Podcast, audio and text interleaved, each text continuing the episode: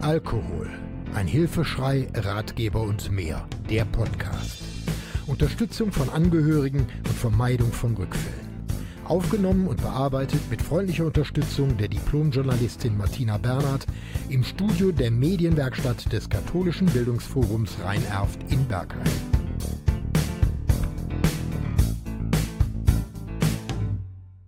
Auf ein Wort. Fußball und Alkohol. Eine scheinbar unschuldige Verbindung oder eine gefährliche Gemeinschaft. Die enge Verknüpfung von Brauereien und Fußballvereinen in Deutschland ist offensichtlich. Doch während die Werbung für Bier im Stadion allgegenwärtig ist, verursacht Alkohol außerhalb des Spielfelds beträchtlichen Schaden.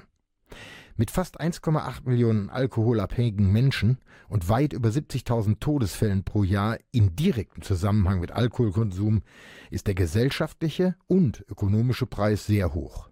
In Sachen Alkoholpolitik passiert in Deutschland derzeit relativ wenig. Fußball ohne Rausch? Wie geht das?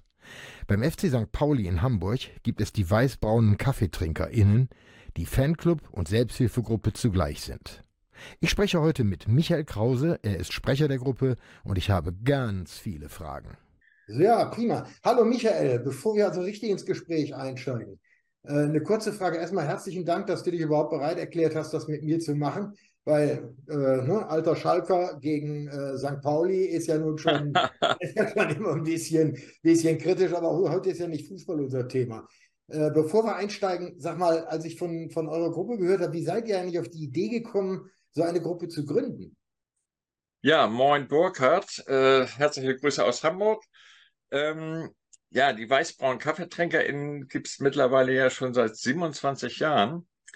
Ähm, der Anlass, damals eine derartige Gruppe ähm, zu gründen, bestand eigentlich darin, dass sich unsere beiden Gründungsväter in einer Hamburg-nahen ähm, Einrichtung kennengelernt haben, die sie beide nach ihrer Entgiftung aufgesucht haben.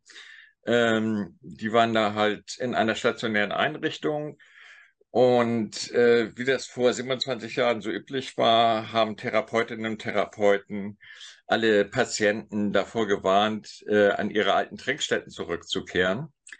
Und unsere beiden Gründungsväter waren aber felsenfest davon überzeugt, dass für sie sich eine zufriedene Abstinenz nur dann einstellen würde, wenn sie auch weiterhin ins Millantor-Stadion zu ihrem Lieblingsverein, dem FC St. Pauli, gehen würden.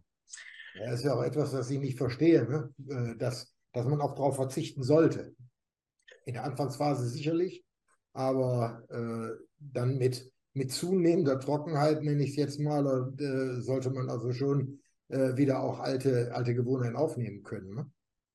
Naja, äh, man darf natürlich nicht vergessen, dass ein Fußballstadion vielleicht noch einen deutlich höheren Triggerfaktor darstellt als andere Orte, äh, die man vielleicht früher besucht hat. Ähm, aber auf jeden Fall war es halt so, dass die beiden zunächst einmal nur für sich selber ähm, entschloss, sich entschlossen haben, aufeinander aufzupassen, so es denn geht. Ähm, das hat bei mehreren Stadionbesuchen sehr gut funktioniert. Und äh, ihnen ist natürlich relativ schnell klar geworden, dass sie nicht die einzigen im weiten Stadion rund sind, die von dieser Krankheit betroffen sind. Und so ist die Idee entstanden, eine Kombination aus Fußball-Fanclub und einer Selbsthilfegruppe, zu gründen. Ähm, und siehe da, innerhalb kürzester Zeit äh, gab es auch eine Gruppe, die dann aus damals ungefähr zehn Menschen bestand. Das wäre jetzt meine nächste Frage gewesen. Äh, ist das mehr ein Fanprojekt oder mehr Selbsthilfegruppe? Aber ich glaube, die Frage hast du schon ziemlich beantwortet. Ne? Naja, also im Vordergrund stand natürlich erstmal die Selbsthilfegruppenarbeit äh, ganz klar, aber das eben auch in Kombination mit gemeinsamer Freizeitgestaltung ähm, Freizeitgestaltung ist ja sowieso nach ähm, einer Entgiftung und nach einer Entwöhnungsbehandlung eine Geschichte, die viele Leute gar nicht mehr so auf dem Schirm haben. Aber in der Regel entsteht ja dadurch, dass man das Suchtmittel nicht mehr nutzt, ähm, ein großes Loch. Und das gilt es irgendwie auszufüllen. Ob es nun Fußball ist oder andere Freizeitaktivitäten, Ähm, wie du ja auch weißt, Langeweile ist einer der vielen Rückfallgründe.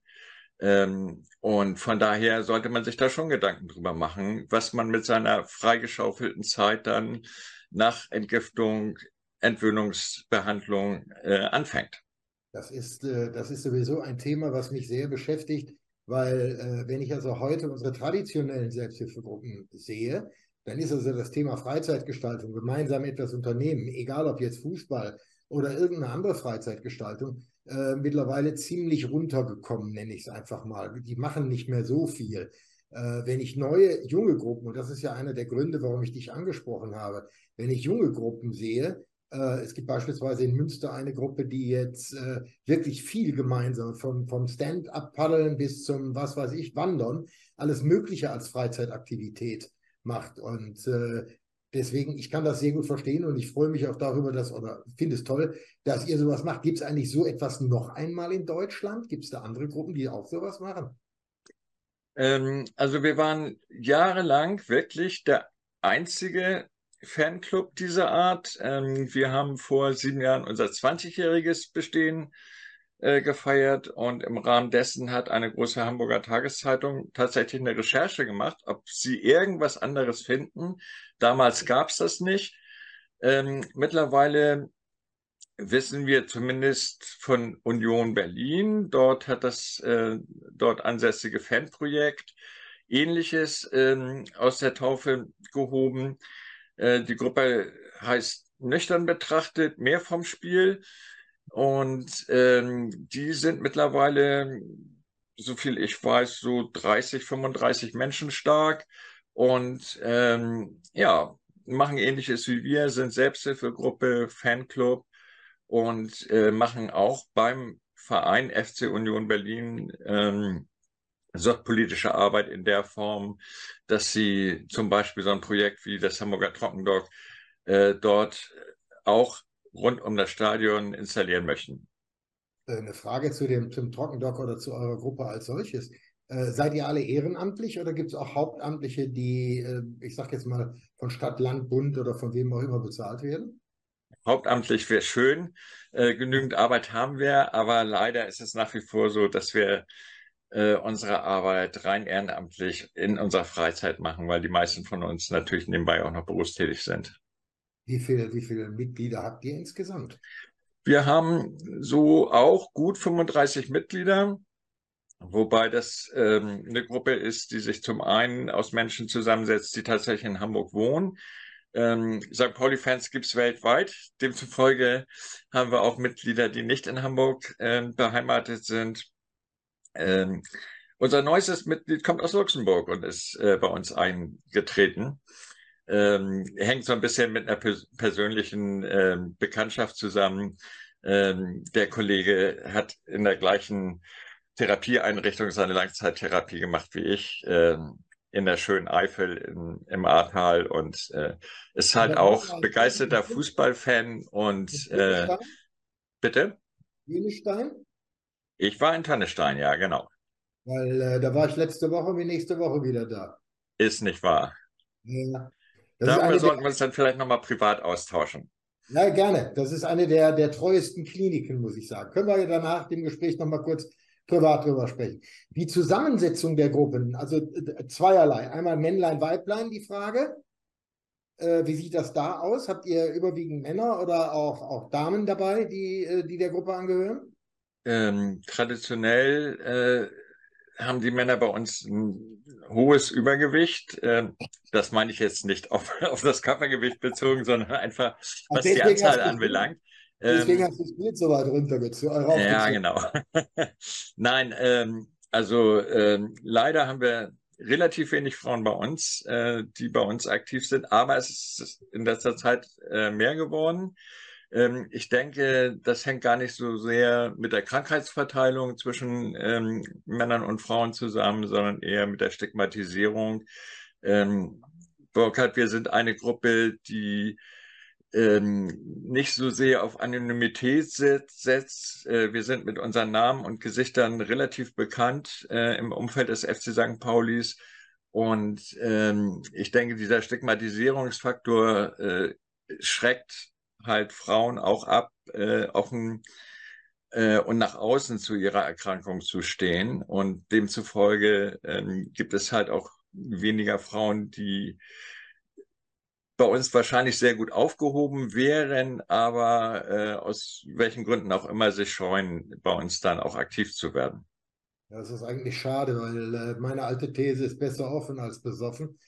Und äh, ich sag mal, je offener man mit dem Thema umgeht, desto, desto geringer ist die Rückfallgefahr. Ne? Also je mehr man zu seiner Erkrankung steht und desto mehr man, so offener man damit umgeht. Ich tue es beispielsweise in jedem Restaurant. Also bevor ich reingehe, bevor ich mir irgendwas zu essen bestelle, kriegt der Kellner gesagt, ich möchte keinen Alkohol in meinem Essen haben und so weiter. Und so zieht sich das bei mir durchs Leben. Es ist leider Gottes so, da gebe ich dir recht, ich merke das auch in den Selbsthilfegruppen, wenn ich dort bin. Äh, das, der überwiegende Teil sind nun mal Männer und das äh, erlebe ich auch in Kliniken. Auch da ist ja der Männeranteil noch höher. Es gibt ein paar Ausnahmen, einige Kliniken, wo, wo auch viele Frauen dabei sind, aber der, der überwiegende Teil sind eben halt die Männer. Ähm, die Zusammensetzung Richtung Drogen, Alkohol und anderer Substanzen, gibt es da noch irgendwas zu sagen? Auf jeden Fall. Also ähm, aus den Erzählungen, die ich kenne, äh, waren die weißbraunen Kaffeetrinker in anfangs äh, eine reine Selbsthilfegruppe für alkoholkranke Menschen. Das hat sich in den letzten Jahren erheblich verändert. Äh, die Leute, die heute bei uns Mitglied werden, ähm, weisen in der Regel Mischkonsum auf, wobei Alkohol oftmals im Vordergrund steht, aber äh, Cannabis und andere illegale Drogen spielen da auch eine Rolle, äh, Tabletten. Aber wir haben auch Mitglieder aus dem Bereich äh, Spielsucht. Ähm, wir haben Mitglieder aus dem Bereich Doppeldiagnose, also sprich Alkohol, Medikamenten plus Depression. Äh, und erfreulicherweise treten bei uns auch Menschen ein, die überhaupt keine Suchterkrankungen aufweisen, die aber ihren eigenen Konsum in den vergangenen Jahren kritisch hinterfragt haben und entweder überhaupt keinen Alkohol-Drogen mehr zu sich nehmen oder in sehr, sehr reduzierter Form. Wobei bei Veranstaltungen von uns klar ist, dass da ähm, äh, grundsätzlich überhaupt nicht konsumiert wird. Äh, wenn du von Veranstaltungen sprichst, sprichst du nur von Spielen des FC St. Pauli oder macht ihr auch andere Veranstaltungen, ich sage jetzt mal geselliges Beisammensein, spazieren gehen, Stadionbesichtigungen oder sonst irgendetwas? Genau, also äh, unsere Hauptaktivitäten drehen sich natürlich rund um die Fußballspiele des FC St. Pauli, sowohl Heim- als auch Auswärtsspiele. Aber darüber hinaus ähm, treffen wir uns auch zu anderen ähm, gemeinsamen Aktivitäten, die alles Mögliche beinhalten können. Sag mal, was mir so durch den Kopf geht, ist, ähm, die, die meisten Selbsthilfegruppen klagen ja über starke Überalterung. Äh, wie ist das bei euch? Sprecht ihr jüngere Leute auch an oder äh, können wir solche Medien, wie, wie wir das jetzt machen, der Podcast steht ja anschließend bei der, bei der Landesmedienanstalt Nordrhein-Westfalen, wird auf Facebook, auf Gibt es äh, andere Möglichkeiten, um junge Leute in solche Gruppen oder mit solchen äh, Angeboten anzusprechen? Also unsere Erfahrung spricht dafür. Ähm, wir haben, ich sag mal, bis vor fünf Jahren auch ähm, unter relativ starker Überalterung gelitten, in Anführungszeichen. Ähm, gerade unsere Aktivitäten rund um das Trockendock hat uns aber ähm, eine Menge Interessentinnen äh, deutlich jüngeren Alters beschert. Die haben halt einfach gesehen, dass ähm, Selbsthilfegruppe nicht gleichbedeutend ist mit im Stuhlkreis sitzen und äh, sich gegenseitig sein Leid vorzuklagen, äh, sondern dass es auch mit spaßvollen Aktivitäten verbunden sein kann. Und ähm, das haben sie bei uns halt erlebt. Ähm, und demzufolge ähm, sind äh, in den letzten Jahren deutlich jüngere Menschen zu uns gestoßen. Also traditionell ist es ja so, dass gerade bei Alkohol die meisten Leute so mit Mitte 40 anfangen, sich Gedanken darüber zu machen, ob sie nicht vielleicht doch einen anderen Weg einschlagen sollten, beziehungsweise die medizinischen Folgen oder die psychosozialen Folgen, äh, Probleme in der Familie, am Arbeitsplatz, mit dem Führerschein treten irgendwann zutage und führen dazu, dass Leute sich dazu entschließen, auszusteigen. Ähm, bei, den neuen Konsum, bei dem neuen Konsumverhalten werden die Folgen deutlich früher sichtbar, spürbar ähm, und die Leute steigen früher aus. Mhm. Ähm, ähm unterstützt ihr eure Aktionen eigentlich werblich in irgendeiner Form, außer jetzt, äh, ich sage es mal, auch im Stadion oder auch in der Presse oder macht ihr sonst irgendetwas? Ich habe gesehen, ihr habt vor kurzem einen, äh, einen Podcast auch gemacht mit nüchterne Fans, habe ich gesehen. Ja, also ähm, wir machen eigentlich eine relativ breite ähm, Öffentlichkeitsarbeit, ähm, wobei wir natürlich ähm, in der bequemen Lage sind, dass das Thema Fußball, Alkohol, Drogen und dann noch speziell FC St. Pauli viele Medienvertreter äh, auch gerne äh, auf uns zukommen lässt, äh, weil das halt so scheinbare äh, Gegensätze sind, die man erstmal nicht miteinander verbinden kann, dass es gerade beim FC St. Pauli eine Gruppe von Menschen gibt, ähm, die sich halt der Nüchternheit verschrieben haben.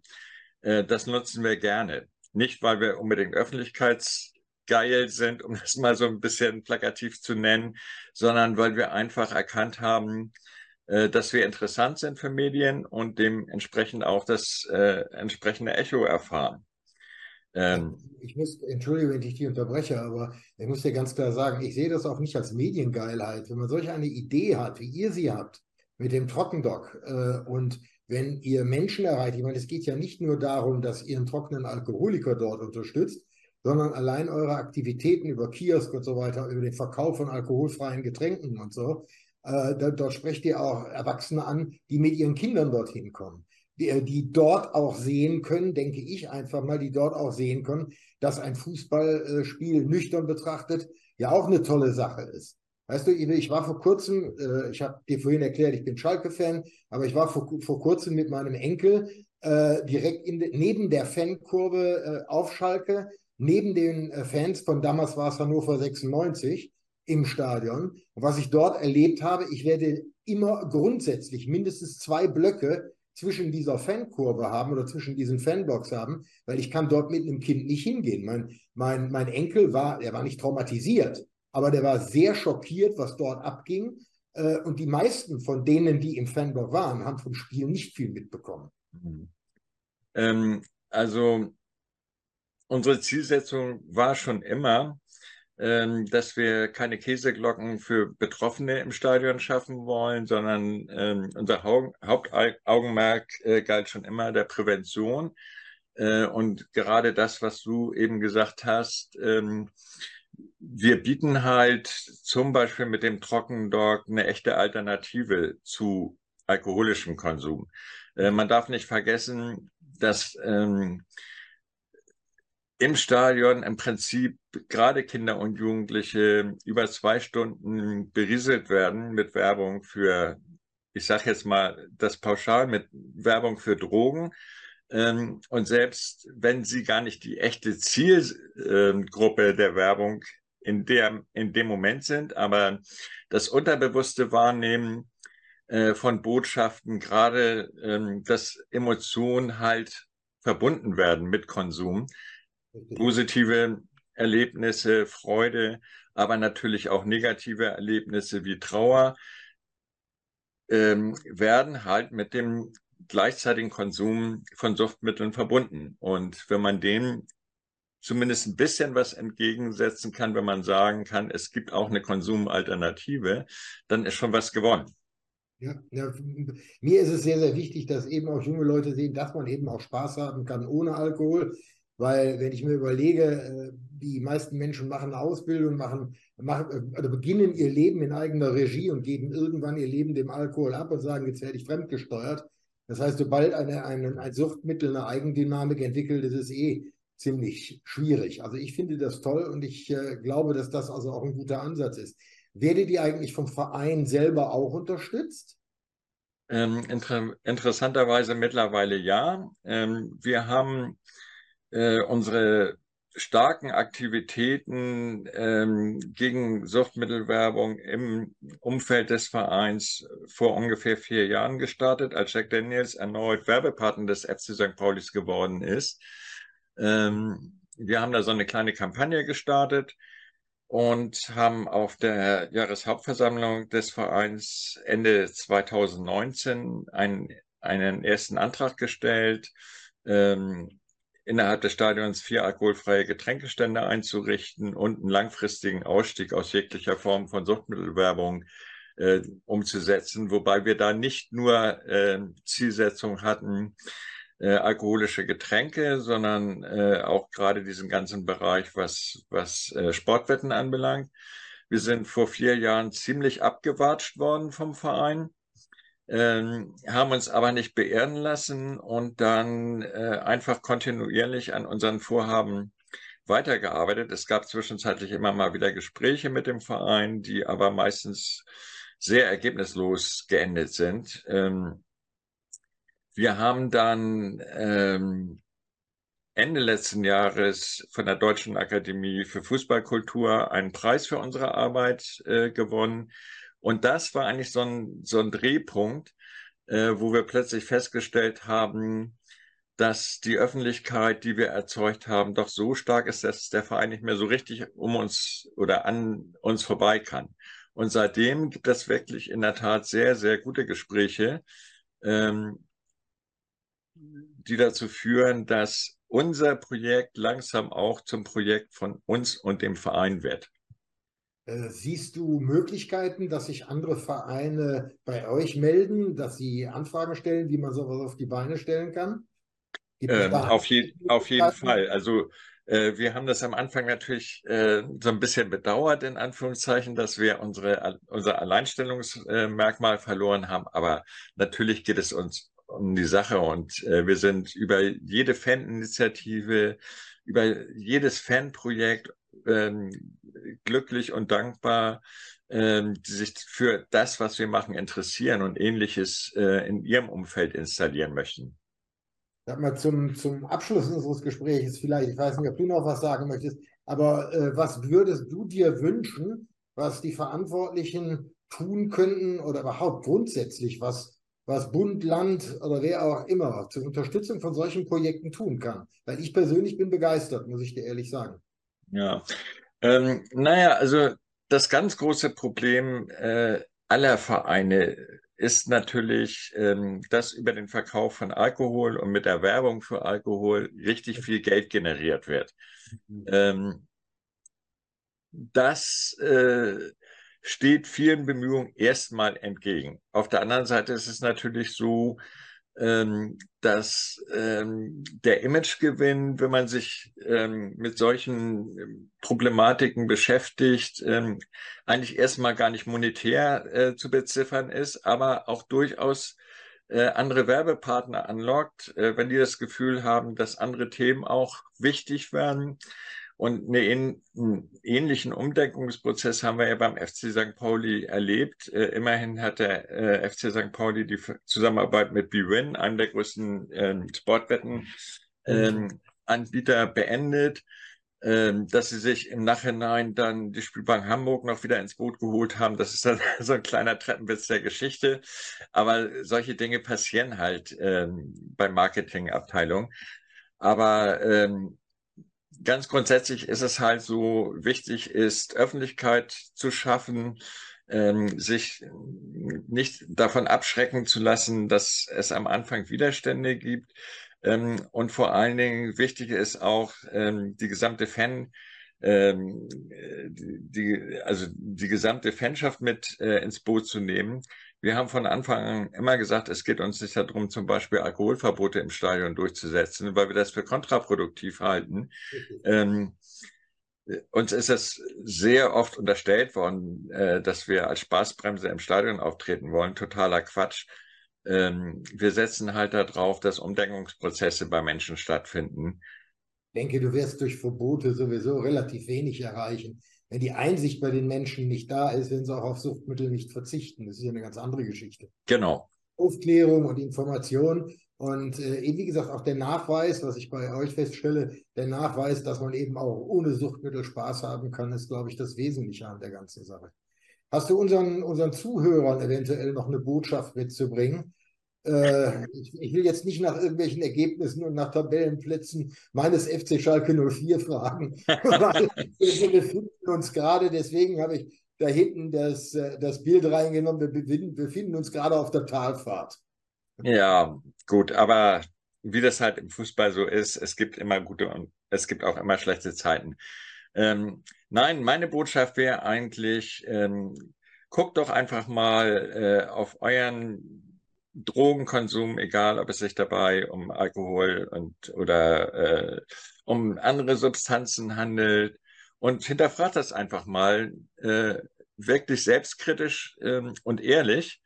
Und ähm, wenn ihr für euch das Gefühl habt, dass ähm, ihr vielleicht doch die eine oder andere Substanz zu regelmäßig und zu häufig konsumiert, äh, versucht euch beraten zu lassen oder sprecht mit ähm, wirklich Betroffenen, äh, für die der Zug irgendwann abgefahren war und die keine andere Chance mehr hatten, als dann tatsächlich in die Entgiftung zu gehen.